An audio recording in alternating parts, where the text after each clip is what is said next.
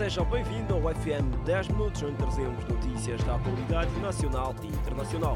As autoridades de defesa removeram na tarde desta quarta-feira os engenhos explosivos encontrados por moradores em Mulotano, no distrito de Buan.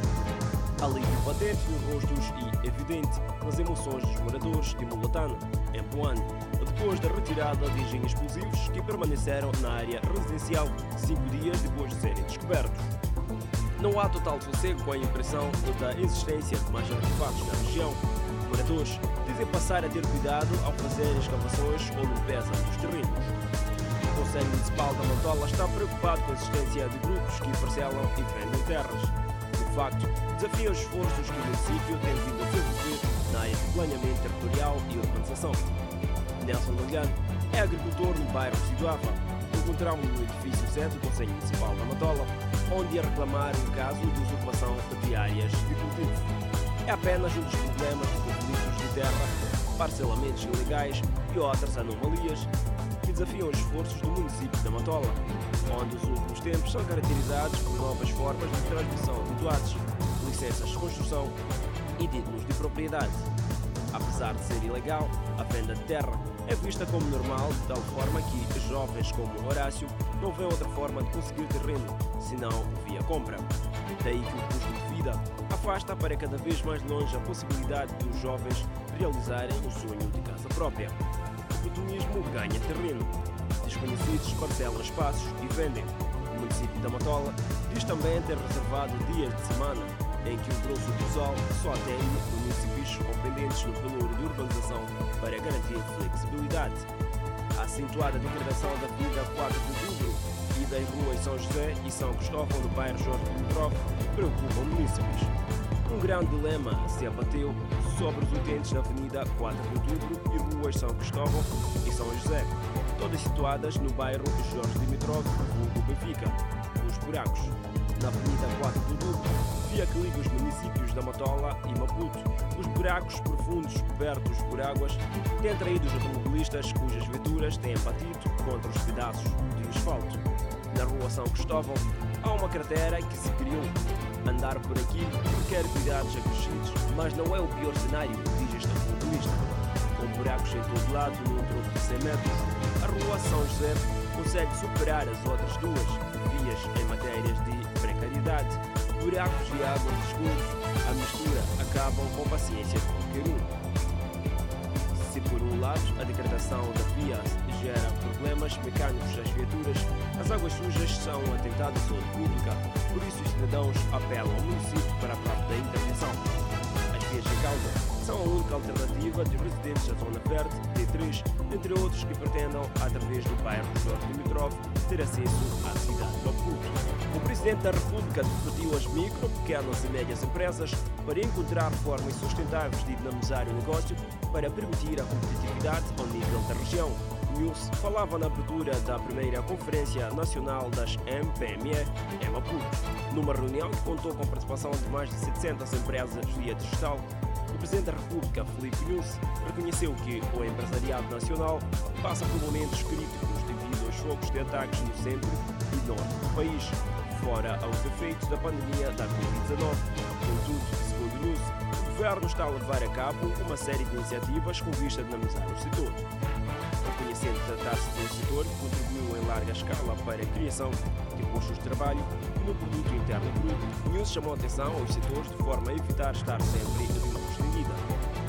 Alcance dos objetivos almejados, isto é, a industrialização do país, o Presidente da Agremiação das MPME avançou com algumas propostas.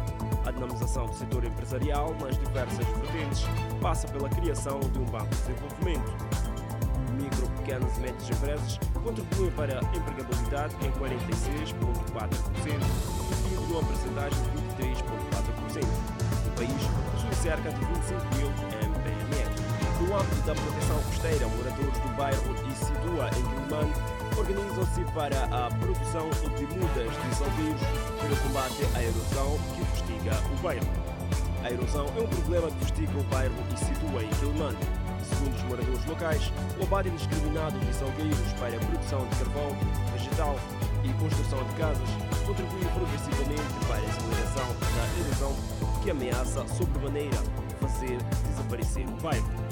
Paulinho Rafael é nativo do bairro e defende que os moradores devem ser atores principais na elaboração da iniciativa de género e sua implementação. Para Rafael, esta ação conjunta vai garantir que a geração vindoura também se beneficie de recursos provenientes da biodiversidade marinha. O presidente da recém-criada Associação dos Naturais e Amigos de Isidua, Nenê Ribeiro, afirma que a mesma tem por objetivo fazer o repovoamento do Mangal, uma vez que várias infraestruturas já se deram na sequência da erosão causada pela devastação do Mangal. Com a iniciativa, espera-se repovoar o Mangal a partir do mês de maio, com mais de 2 mil mudas nos pontos do bairro considerado crítico. O Conselho Autárquico da cidade de Moatize adquiriu uma viatura porta-contentor para dinamizar o processo de recolha de resíduos sólidos na urbe. É notória a preocupação do Conselho Autárquico de Moatize em manter a cidade limpa. Depois de alocar duas viaturas para as áreas de urbanização e econômica, a Idilidade adquiriu mais um carro para dinamizar o processo de recolha de lixo na urbe. Carlos Portimão, presidente do Conselho Autárquico de Moatize, apela a maior colaboração dos municípios. A pavimentação desta estrada, que parte da N7 ao mercado municipal local, é outro trabalho em curso na cidade.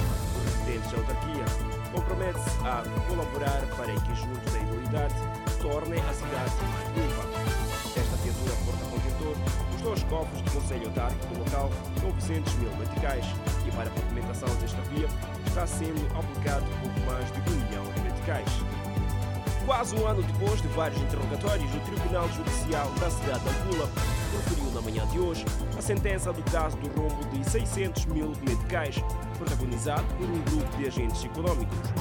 Foi lida na manhã desta quinta-feira a sentença do caso de rombo de 600 mil meticais, protagonizada por três vendedores ambulantes condenados a nove anos e uma multa na ordem de 600 mil meticais. Estão também envolvidos no caso dois agentes da PRM e um membro do policiamento comunitário, condenados a seis meses de prisão, que foram convertidos em multa no valor de 80 mil meticais, incluindo custas judiciais.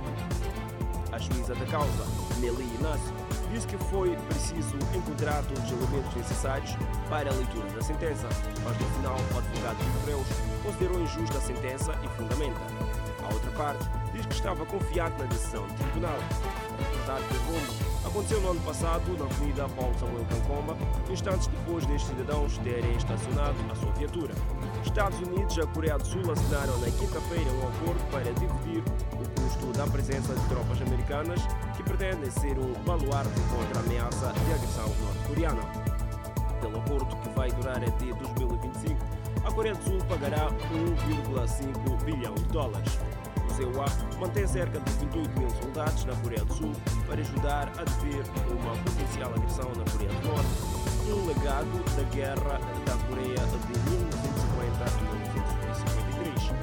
Mas quanto à Coreia do Sul, deveria pagar pela presença militar americana era uma questão espinhosa nas relações bilaterais sobre o governo Trump, que muitas vezes pedia a seu aliado asiático que aumentasse drasticamente sua participação. Israel teria realizado um ataque com mísseis perto da capital síria, Damasco, e seus subúrbios ao sul na manhã desta quinta-feira, que feriu quatro soldados, de acordo com a mídia estatal da Síria. A agência de notícias estatal síria Sana, citando um oficial militar não identificado, disse que as defesas aéreas da Síria foram capazes de a maioria dos mísseis antes que eles atingissem seus alvos. A Sana também disse que alguns dos mísseis foram disparados por aviões de guerra israelenses voando sobre o Líbano. O Observatório de Direitos Humanos da Síria, com sede na Grã-Bretanha, um monitor de guerra da oposição, relatou que os ataques israelenses visaram os militares perto de Damasco, mas não deu mais detalhes. A Al-Manar TV do grupo militante libanês Hezbollah disse que um dos mísseis de defesa aérea da Síria explodiu perto da fronteira Líbano-Síria e foi ouvido em partes do sul do Líbano. Posteriormente, disse que o míssil caiu perto da vila fronteiriça libanesa de Houla.